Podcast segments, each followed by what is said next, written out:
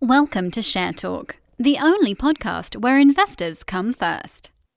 Today we have Mick Billing, who's the chairman and CEO of Thor Mining, which is an exploration company trading both on the AIM market and the ASX in uh, Australia. Hi, Mick. How are you? Good G'day, Rob. Nice to talk to you. Good. Um, you released an RNS yesterday regarding the Kapunda uh, copper resource. Um, do you think you can go a bit more into that?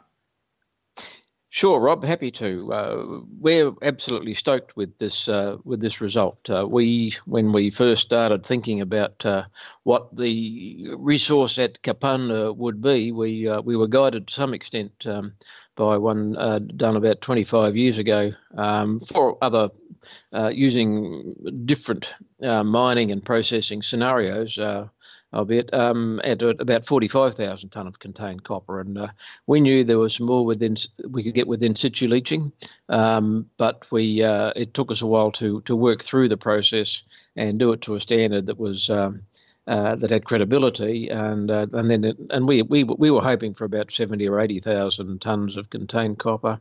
Uh, when it came through at almost one hundred and twenty thousand tons, we were we were really chuffed. I can imagine. And um, and and look, and look, copper at the moment it's uh, travelling at relatively close to uh, seven thousand US dollars a ton. Well, you can't multiply uh, seven thousand US dollars a ton by 120,000 tons of copper and come up with an answer that really means anything because it ignores the cost of getting it all out. But it's uh, it's a significant number, and so. Uh, uh, in, in, global copper sense, um, it's a relatively small deposit for a company uh, like Thor earning an interest in uh, in this project, it's uh, it's very very nice indeed. We're very happy. Okay, and uh, what are the next steps then with this project?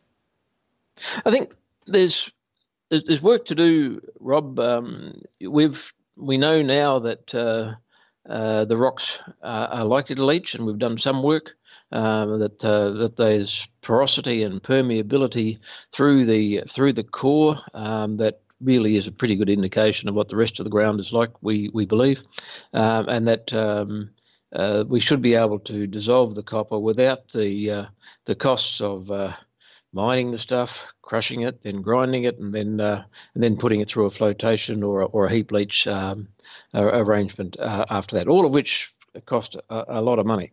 Um, and uh, so, but we've got some more test work to do, some field trials and uh, and we've also got to uh, keep the uh, the local Kapunda community um, informed of how we're going and what and of our plans and and keep them content with the way we're going about doing things, and then we're not going to leave the local environment worse off um, in the process. I guess um, the thing that perhaps is worth um, uh, dwelling on a little bit, uh, if we go back to the nature of the deposit, Rob, is that uh, you know is people may have focused on the grade and said, "Oh, that's pretty low grade." Um, in terms of, uh, of this sort of technology, it's not particularly low grade. It's it's about the sort of grade that works very very well. If um, if you had quite high grade, one percent copper or, or, or, thereabouts, well, that'd be lovely, but uh, it wouldn't. Um, you wouldn't dissolve the uh, the copper with in situ recovery techniques nearly as well or nearly as effectively and get the recovery or the uh, recovery in uh, in an acceptable time frame as quickly. That's because um, largely because there's a surface area effect of uh, the uh, uh, the lixiviant on the um, on on the uh, on the mineral. If there's a uh, if it's nuggety, there's not as much surface area as there is if it's uh, fine grained and relatively evenly distributed. So uh, low grade and fine uh, low grade and fine grained is is is one of the keys to success. If we compare Kapunda with some of the other in situ leach uh, deposits of copper around the world, there's some in Russia that we don't know too much about.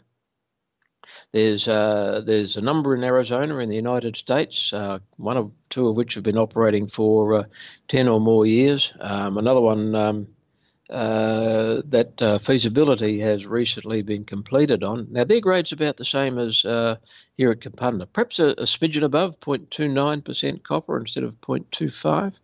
But they believe in they've stated in their feasibility study that they will produce copper, their operating cost for production of copper will be about 1,500 US dollars a tonne. That compares with about $7,000 a tonne.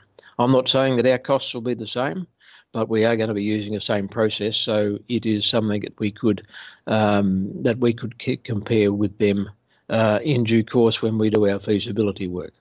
Uh, that, that, deposit is is quite a bit larger than this one, but this one with um, 120,000 tons of copper in it at this sort of uh, at this sort of grade is uh, is a beauty. We're very happy with it.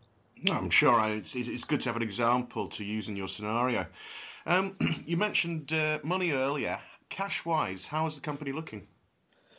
Rob, we I can't remember when we were this this well off with cash at the moment. Um, I guess there's more cash coming in than uh, we're able to spend it uh, uh, right now, um, and that's that's a, a, good place to be.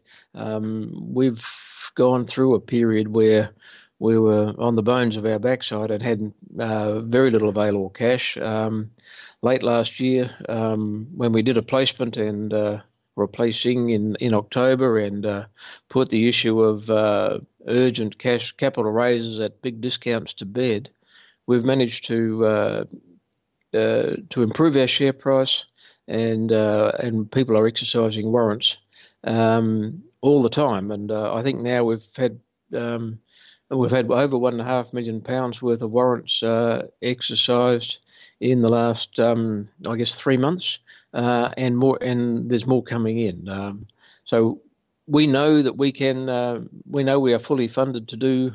Uh, what we need to do with our projects for the rest of this year. Um, there are uh, there are very active uh, programs for Molyhil to complete the feasibility and hopefully get that ready to for finance um, in the next few months. There's some metallurgical test work and uh, and some um, scoping work done, to be done at Pilot Mountain.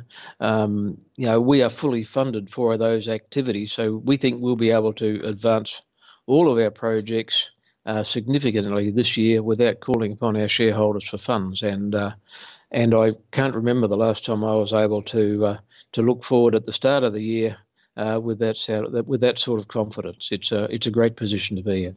I can imagine so, and uh, one that I'm sure that the shareholders will quite like. Um, Mick, thanks for taking your time. It sounds like you've got a busy year ahead. But um, great, uh, great for you to chat to us, and uh, hope to hear us soon. Rob, thanks very much for your time. Nice to talk to you. No problem. Thank you for listening. Remember to visit our website for more news and other podcasts at www.share-talk.com.